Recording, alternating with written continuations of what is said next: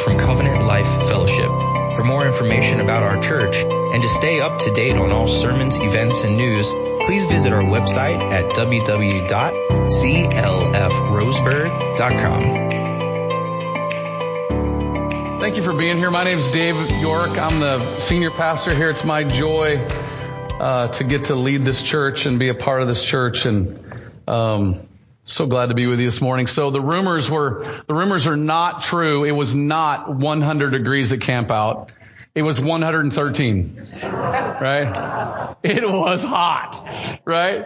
But let me tell you, we had a great time. We found a great, like, I mean, a heavenly spot in a, in a creek and we just could plop our, our chairs in the creek and sit and it was amazing, right?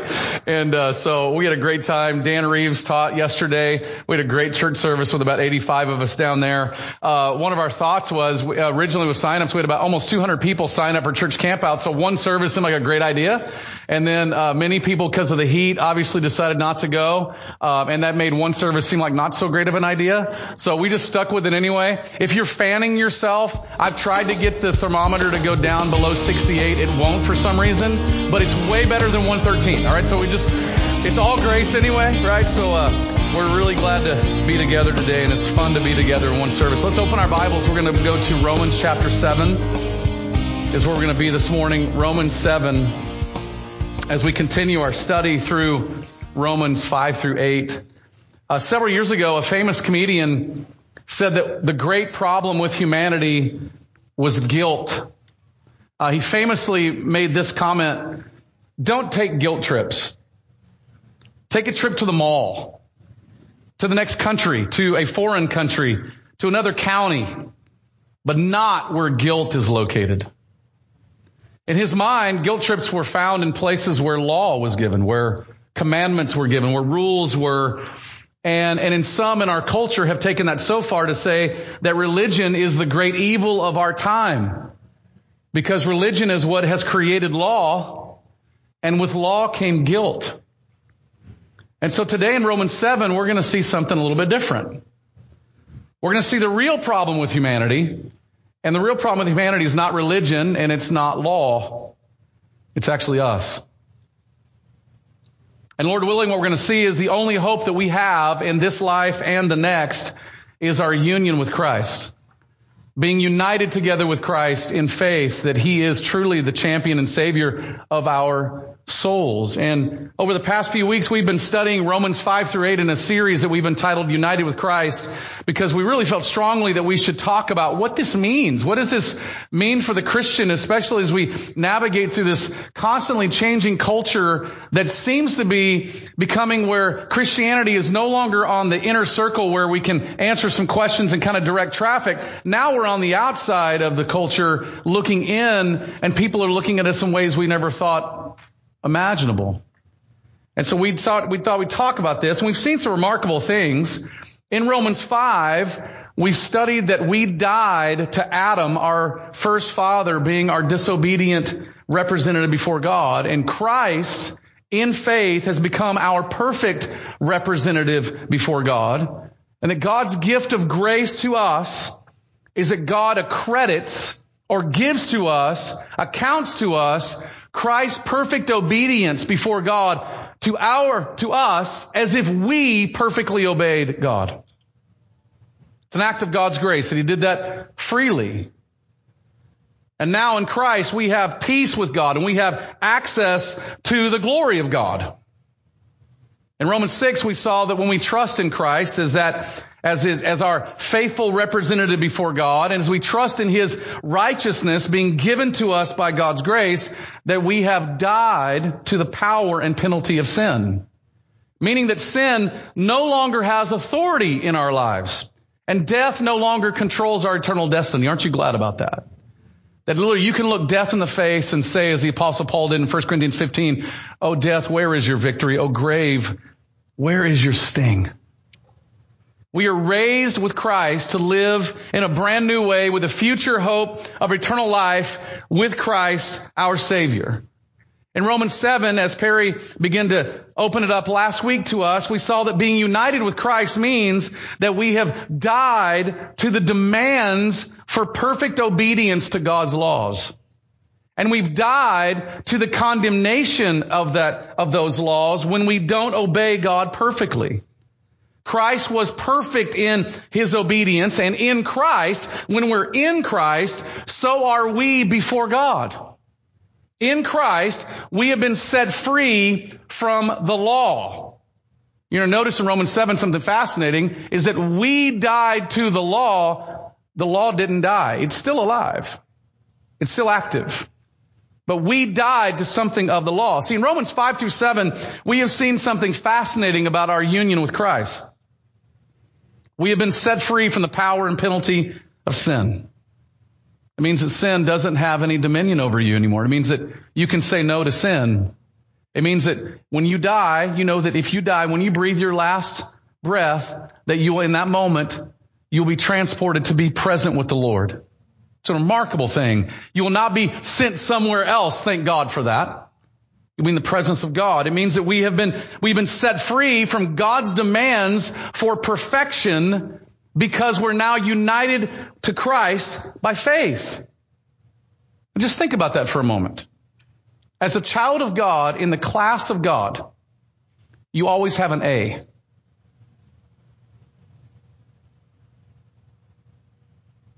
Now let that settle in your heart for a moment. God does not treat you with some underlying frustration. He is not moment by moment waiting for you to finally blow it so he can act with impatience toward you. If you are a child of God who's put your faith in Christ, sin no longer has authority or mastery over you. God's anger is no longer aimed at you. And listen to this, never will be. And you don't have to be perfect for God to love you. All because Jesus was perfect on your behalf. He satisfied the wrath of God by dying in your place and he rose again from the dead. And when you put your faith in Christ, God sees you having a relationship with God that Jesus has with God. That is simply remarkable news. There is no greater news in the universe. This is the greatest news. This is not just the good news. This is the greatest news.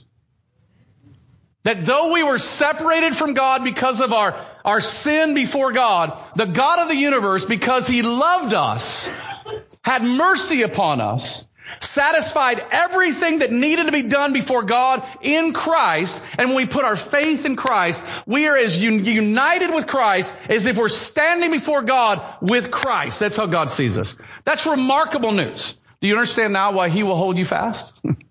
See? And yet, even though that is true, you feel something in you every day of your life that you struggle with, indwelling sin. Don't you feel it? Without raising your hands? How many of you, how many of you sinned this morning on your way to church? I said don't raise your hands, right? I mean, right? right? We all feel the urge in our hearts to do a variety of things, to take revenge on somebody who hurt us, to speak ill of somebody when we're a little jealous of them, to do things we know that don't please God, to look at things or watch things that we know that isn't good for our souls. We all struggle with sin in a variety of ways.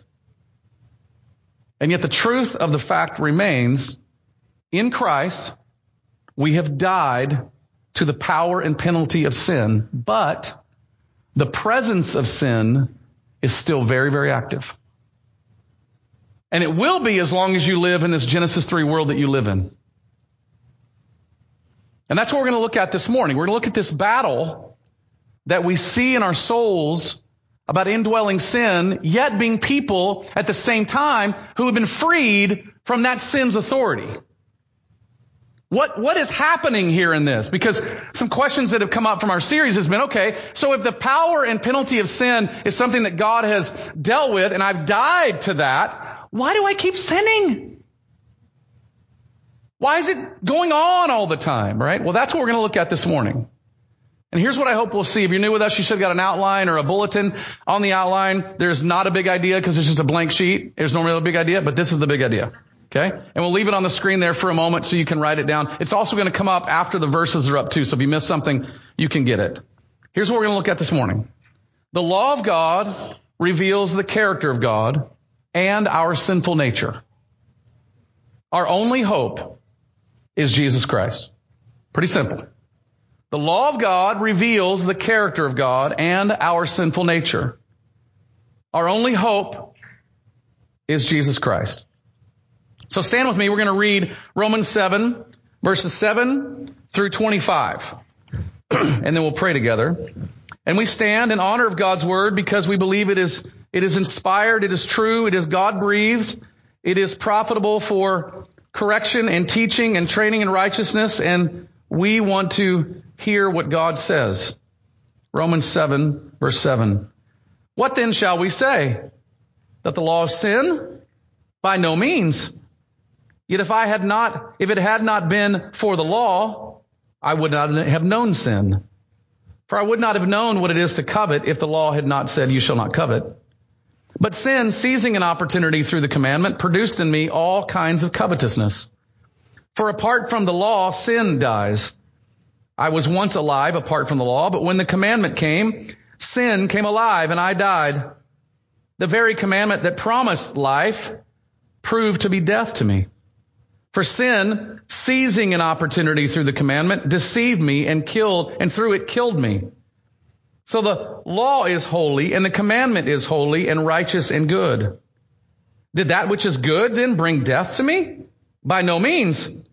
It was sin producing death in me through what is good in order that sin might be shown to be sin and through the commandment might become sinful beyond measure. For we know that the law is spiritual, but I am of the flesh, sold under sin. For I do not understand my own actions, for I do not do what I want, but I do the very thing I hate.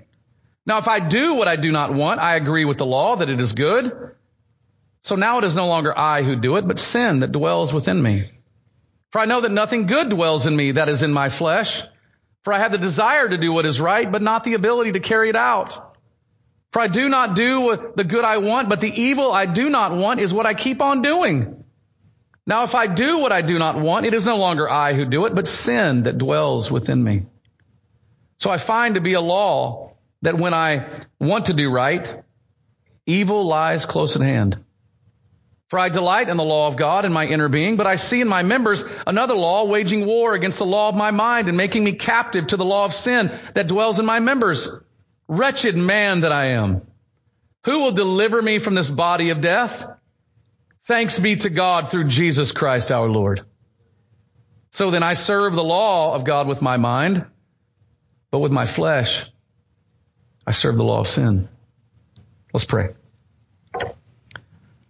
Father, thank you that you have given us such an encouraging passage of scripture whereby we see the daily struggle that we have. And thank you that this is another reminder of the fullness of the power of Christ. That though we live in this world, we are not dominated by sin. And though we struggle with sin, Christ's forgiveness and his offer of sacrifice for our lives is over us forever and you will empower us to change. Thanks be to God through Jesus Christ our Lord. We pray this in Jesus' name. Amen. Amen. Thank you. Be seated. Now, after reading that lengthy text, here's what, again, I hope we will see from the big idea. The law of God reveals the character of God and our sinful nature. Our only hope is Jesus Christ. Now let's start by looking at the law is good. That's the first point that I want to notice from the text that you're going to see this morning. Unlike George Carlin and some in our world, the apostle Paul does not think that laws, commandments, or rules are bad. Instead, Paul believed that the law was good. And he talked about the law, and when he talked about the law, he specifically talked about obedience to God's law. And these laws could be as simple as the law that God gave Adam in the Garden of Eden to not eat of the tree in the middle of the garden, all the way up to the law that God gave to Moses in the Ten Commandments in Exodus chapter 20. Behind all the laws of God, there was an implied understanding that God demanded perfect obedience and obedience brought life and blessing, and disobedience brought death and consequences. Yet Paul in Romans 7 begins Romans 7 with a fascinating discussion about being dead to the law, dying to the law, and being released from the law. He said that in verse 4 and verse 6, which means we have been released from the demands for perfect obedience because Jesus perfectly obeyed the law in our place. This is why Jesus said he did not come to abolish the law, but to fulfill the law. See? Jesus came to perfectly obey the law and fulfill every part of the law so that you and I who can't don't have to do that to be right with God. We're made right with God through the works of Jesus' perfection. But this left a question in people's minds who were reading this, okay? So Paul, if that's true, that the law, we're released from the law and we died to the law, does this mean that the law was bad? Did God make a mistake in giving us all these laws that we see? Does this mean that, that it's sinful, that we, something about the law is wrong? And that's why Paul starts verse 7 and verse 13 off with similar questions. Notice the question. Verse 7, is the law sin? Verse 13, did the law bring death? See, our assumption in our world of Christianity currently is we are no longer under law, but we're under, and you know the term, we're under grace. And the thought is the law is what brings death. Paul's going to show us it's not the law that brought death, it's our sin that brought death. And so the problem is not the law, the problem is our sin. So Paul's answer in these questions is emphatic. By no means, meaning an exclamation point, there's no way, this is impossible. The law of God cannot be sin. And he tells us why in a couple different ways, because the law does some things that are good for us. You'll see this very clearly in verse 7, that the law shows us what sin is. Paul used the sin of coveting as an example of this. Yet if I, if it had not been for the law, I would not have known sin. For I would not have known what it is to covet if the law had not said, you shall not covet. The law of God simply shows us what is right and wrong. It reveals to us how we should treat others, how we should speak, how we should act, the right way to do certain things in our business dealings, in our personal relationships, about the kinds of things we should think about. Without the law of God, we would never know what pleases God. We would never know what is right and wrong without the law of God. But the law of God also reveals to us the character of God because he's the author of the law. Notice how Paul summarized his thoughts about the law in verse 12 of chapter 7 when he said this, the law is holy, it is righteous, and it is good. Now all those character traits are character traits of God. And it would make sense that if God is holy, righteous, and good, that He would give us laws that are holy, righteous, and good. R.C. Sproul put it like this. The law reflects the will of the lawgiver. And in that regard, it is intensely personal. The law reflects to the creature the perfect will of the creator and at the same time reveals the character of that being whose law it is. The law of God proceeds from God's being and reflects God's character. So in other words, to question the law's goodness or to question the character and quality of the law is to question the very character of God. God is the author of law, therefore it cannot be sinful because God would not author sin, and it cannot bring death because God does not do that. He gives us law to bring life. So law is good. It is intended for our good. It shows us God's character and God's heart toward us. It's given to, to us for life, not death. it's given to show us what is right, which in return shows us what's wrong. So God's law is good. But the question is, why do we still feel guilty? If God's law is good, why is it when I read God's law, I feel guilty? Right? Why is it that I, I read Jesus' words about, you've heard it said, do not commit murder. And he says, but if you've got anger in your heart towards somebody, you've already committed it. Why do I suddenly go, yeah, I've been there. I'm a murderer. Why does that happen? Why do we do the things that we do? Well, that's the next point, which is very simple. Sin is bad. The law is good and sin is bad. Again, unlike those in our culture who would tell us that law is the problem, Paul said the law is not the problem because it's good. The problem is our sin is bad. According to God and Paul, once sin is revealed the moment law walks in the door. Notice how Paul put this in verses 8 and verse 11, and he used a very interesting phrase. Sin seizing an opportunity.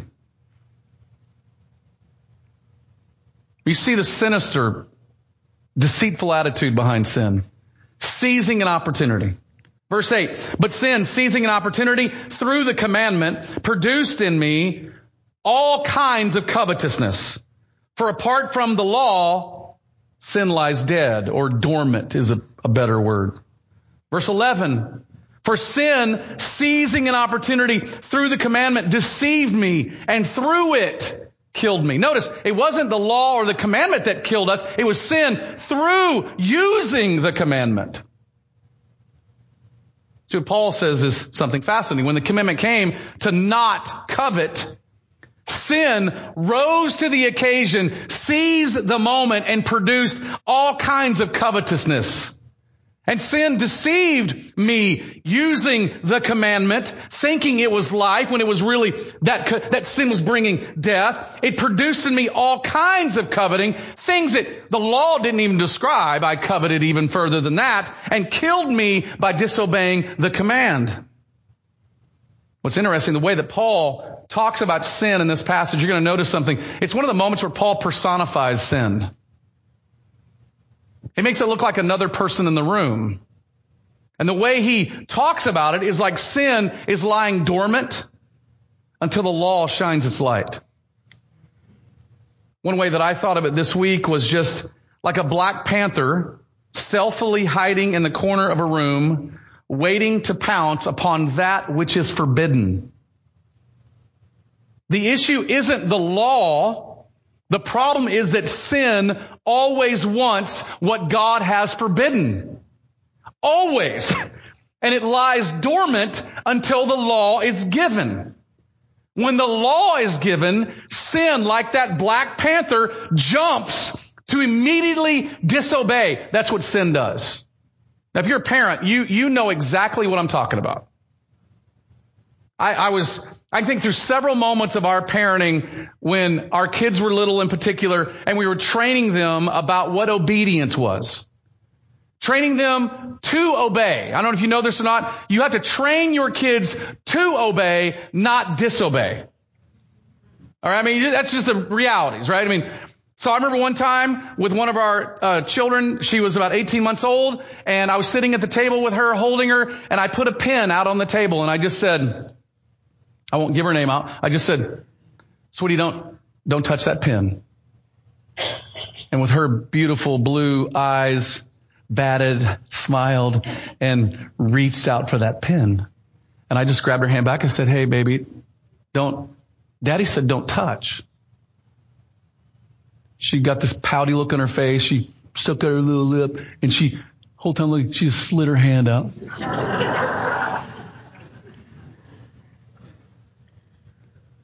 Now, here's the question. Was the command I gave her wrong? Was it sinful? Was it bad? No. But the moment I told her, don't touch, she could not get her mind off of it. That pin became like a million dollars sitting at the table. I can't wait to touch it. That's how sin works. And we all know this. We all know it. When you were younger, or maybe right now, you can think of this, your parents would tell you, I really don't want you hanging out with that kid. And what did you want to do? You thought of ways of how you're going to get out of the house to go hang out with that kid. Or you know that you're not supposed to look at certain websites. Yet the moment you get on the internet, what do you want to do? Sin is at work in you. Your boss tells you that you can't deal with something the way that you want to deal with it. And what do you want to do? We call it independence. Scripture would call it sin.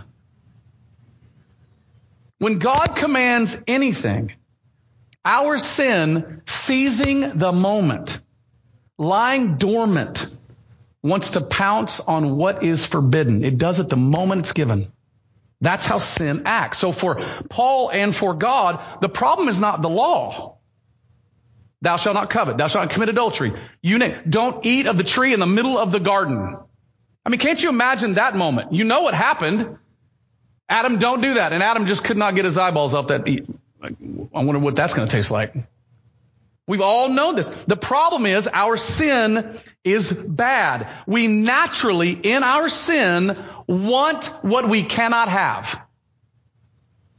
Now what this shows us in Romans 7 is the exceeding sinfulness of our sin. See, if you don't understand this about your sin, then you're just going to keep giving into it. It's deceitful. It is sinister. It lies dormant and quiet and lurking and waiting for the right moment. Then when the commandment is given, it acts.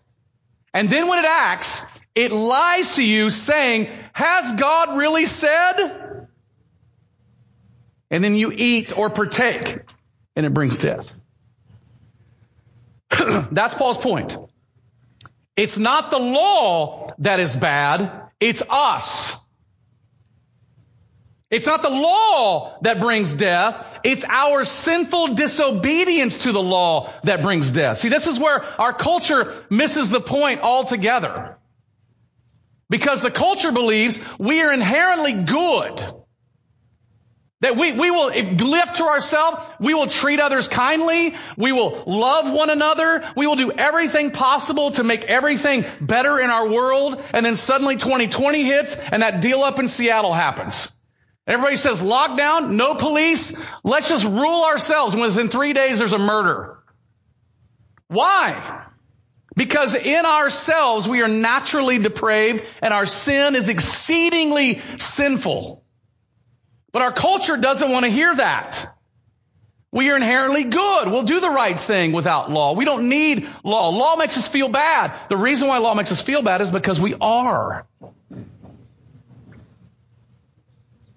So the question is, then, okay, if the law is good and sin is bad, then what, what do we have to deal with in our world? Why is it that we keep struggling with the same sins over and over again? And that's our third and last point, which is Christ is our hope. Pretty simple outline, right? The law is good. Sin is bad. Christ is our hope. See, here's the challenge that you face as a Christian. By faith, if you're a child of God, you are united with Christ in His life, His death, and His resurrection, which means that God relates with you and interacts with you on the basis of what Jesus did, not on the basis of what you do or don't do. God's eternal relationship with you is based on what Christ did. That's why Paul would say in Ephesians 1, we have every spiritual blessing in the heavenly places in Christ Jesus. God relates with you on the basis of your union with Christ. And in this union with Christ, you have died to the power and penalty of sin, and you've been raised to live in a brand new way. We've been set free from the demand of perfect obedience to God's law, and we're set free from the condemnation that our sin rightfully deserves. And since those things are true, why do we keep blowing it? Those things are true. Why do we keep sinning? Why do we keep treating our spouses poorly? Why do we get angry with our kids? Why do we get jealous of a coworker? Why do we struggle with selfish ambition and pride and immorality and greed and all the various things that may go on? What is our hope? What, what is there to help us? And the beauty of this text is Paul, Paul is going to show us this. I mean, that's his point in verses 15 through the end of the chapter. See if you don't find yourself in verses 15 through 23. Notice how Paul writes this. He says that he doesn't understand his own actions, but he does the things he hates. You ever done that? He says he has a desire to do what was right, but it just doesn't seem like he has the ability to carry it out. He says he doesn't do the good things that he wants to do, but he keeps on doing evil things.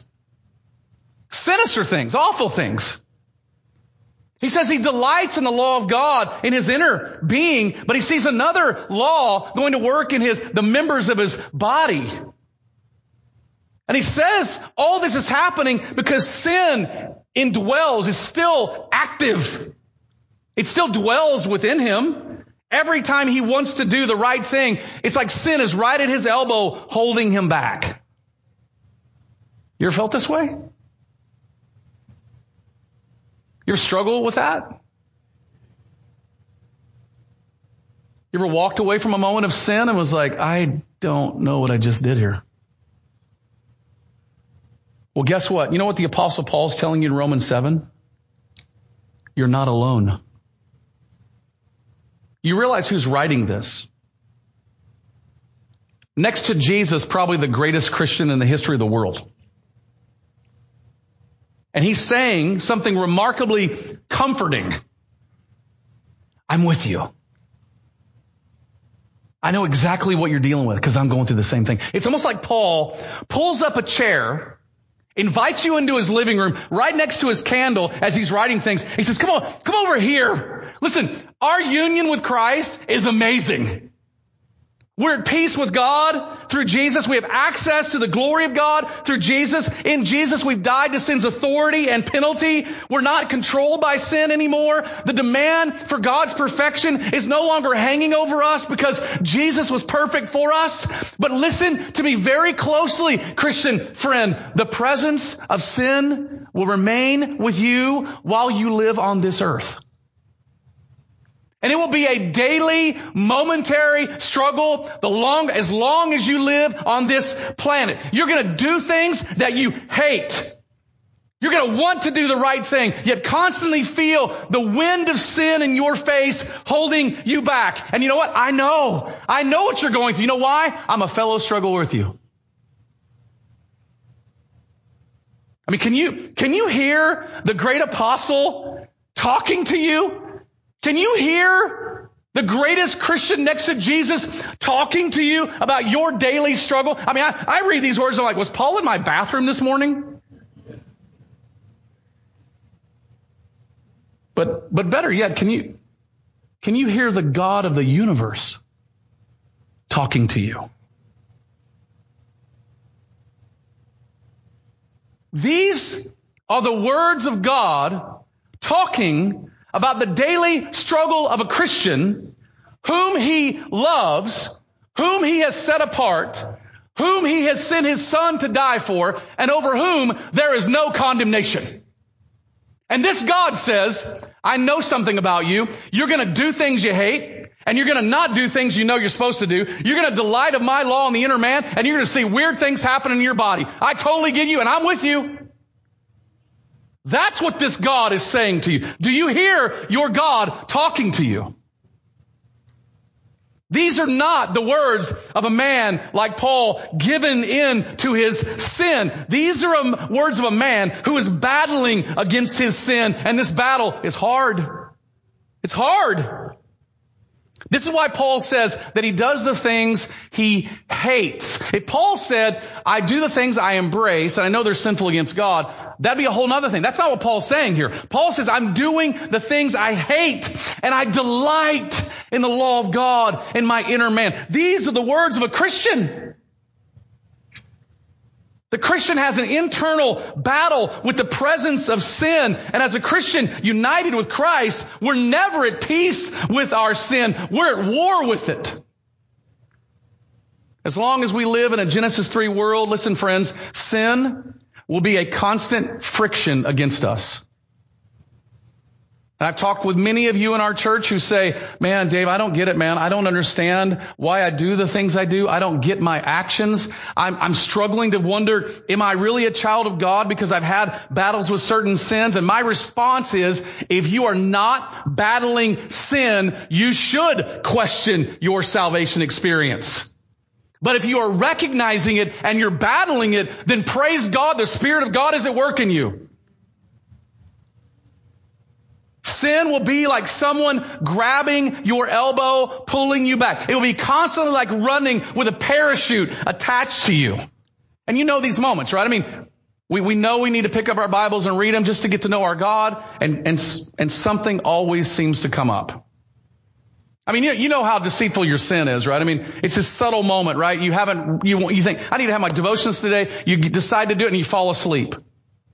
And then one of your kids turns on Top Gun and you're wide awake. Why? Well, Top Gun's way better than reading your Bible, right? According to your sin, right? I mean, we all know that feeling. We know we should share the gospel, but the moment just never seems right. We know we should show hospitality, but something always better seems to come up. We know we shouldn't listen to that gossip, but it was just so interesting.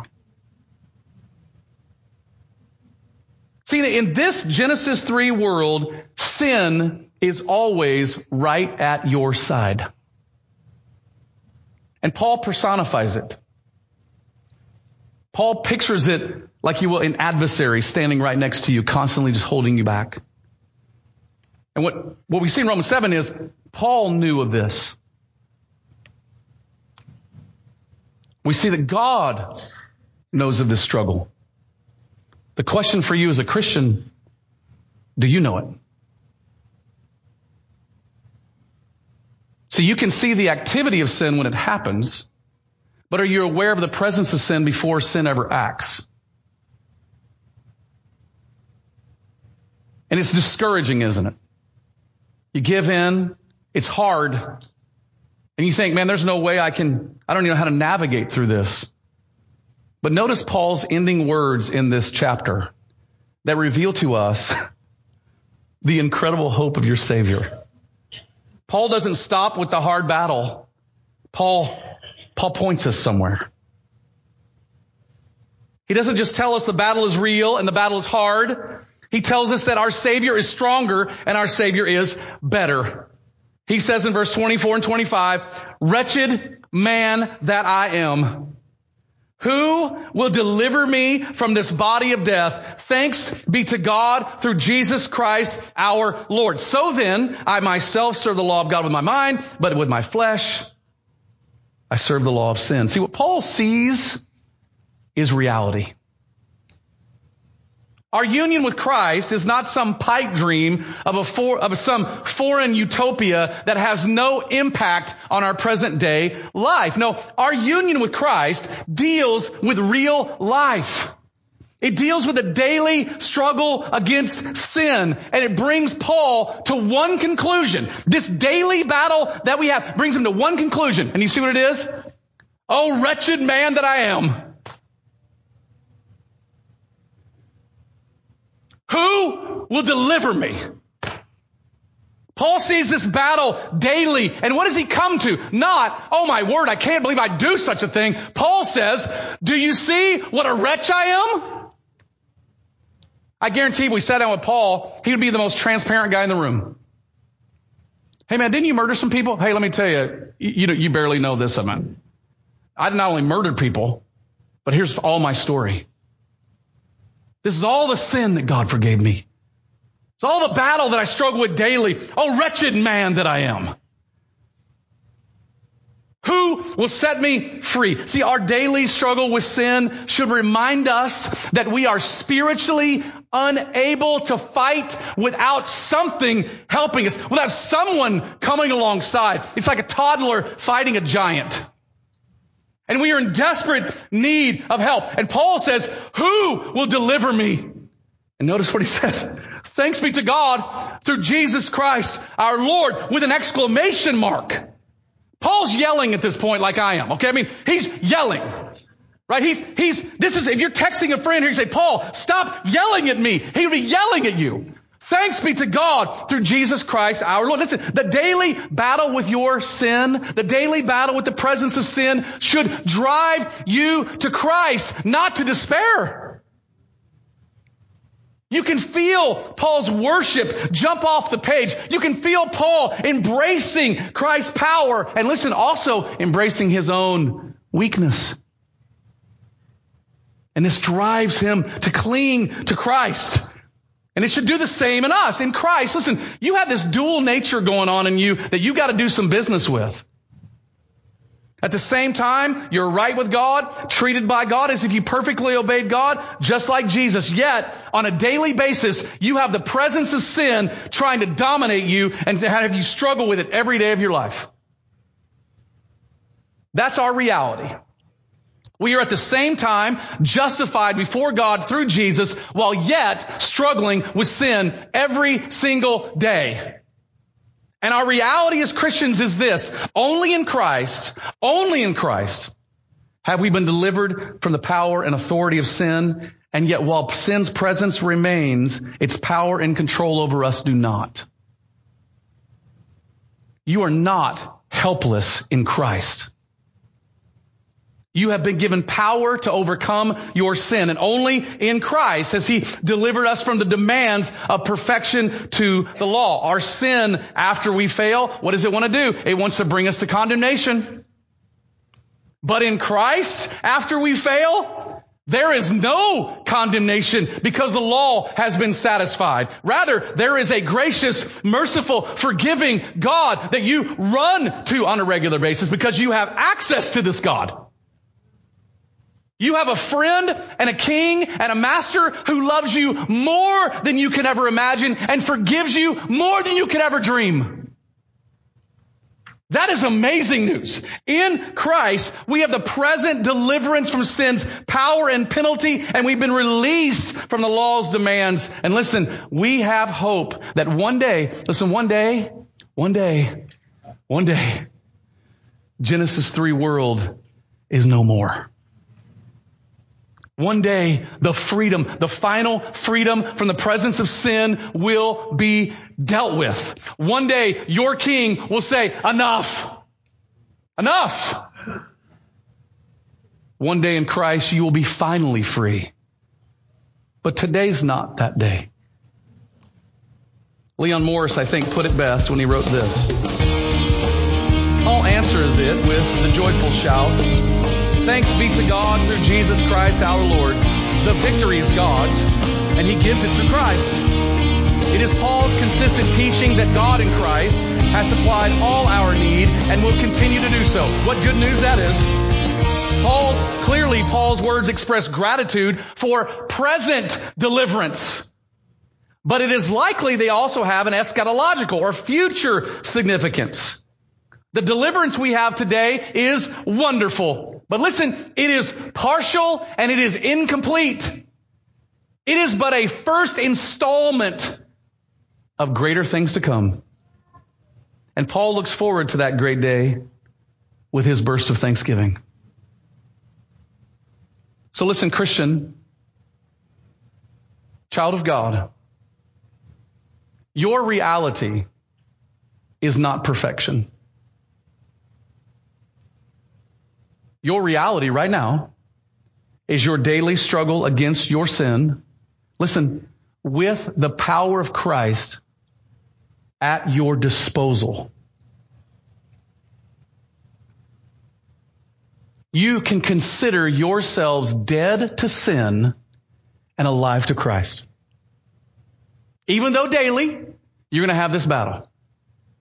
And your reality is that God's demand for you is not that you would be perfect. Because Christ's perfection is already accredited to you. And that means when you sin, listen clearly, you don't have to hide anymore.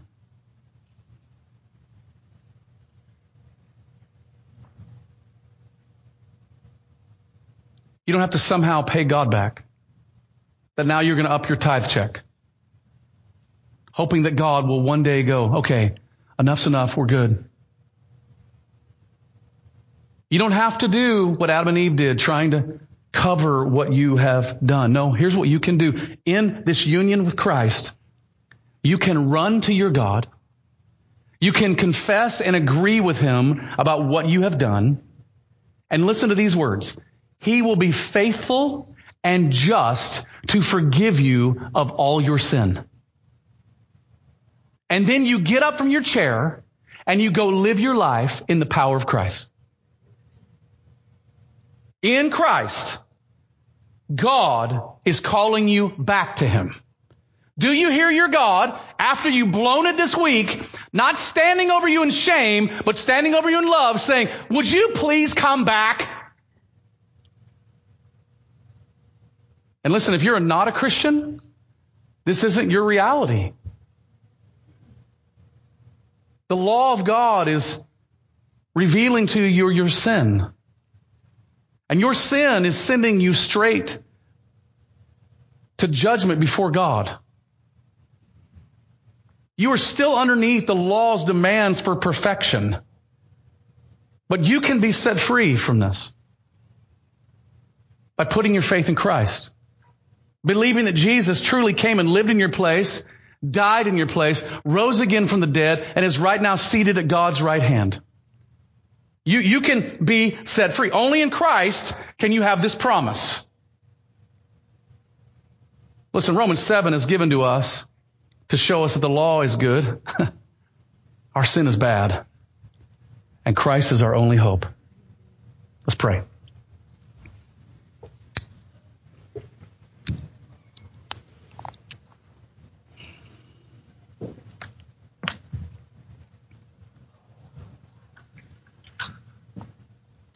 Father, the conviction in the room is palpable because all of us can think of many ways as Christians that we struggle with the daily presence of sin. We even did it this morning. Some of us did it right now.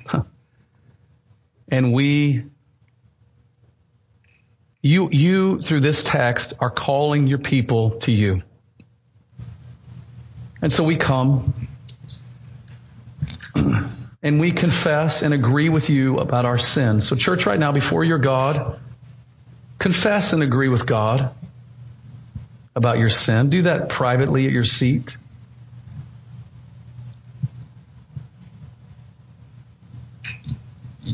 Lord, we confess our pride. We confess our jealousy.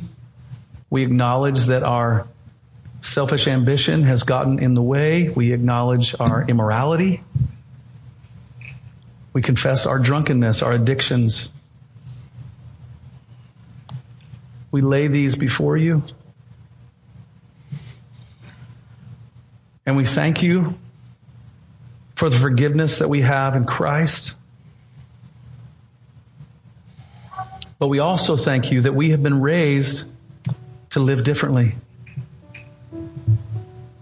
And so Father, help us to put on humility to put on soberness, to put on love for others, to put on a love for Christ,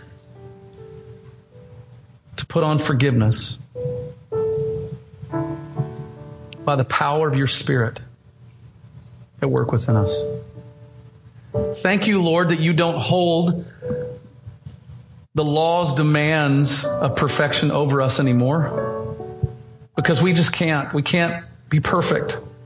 And we say it, we wretched people that we are.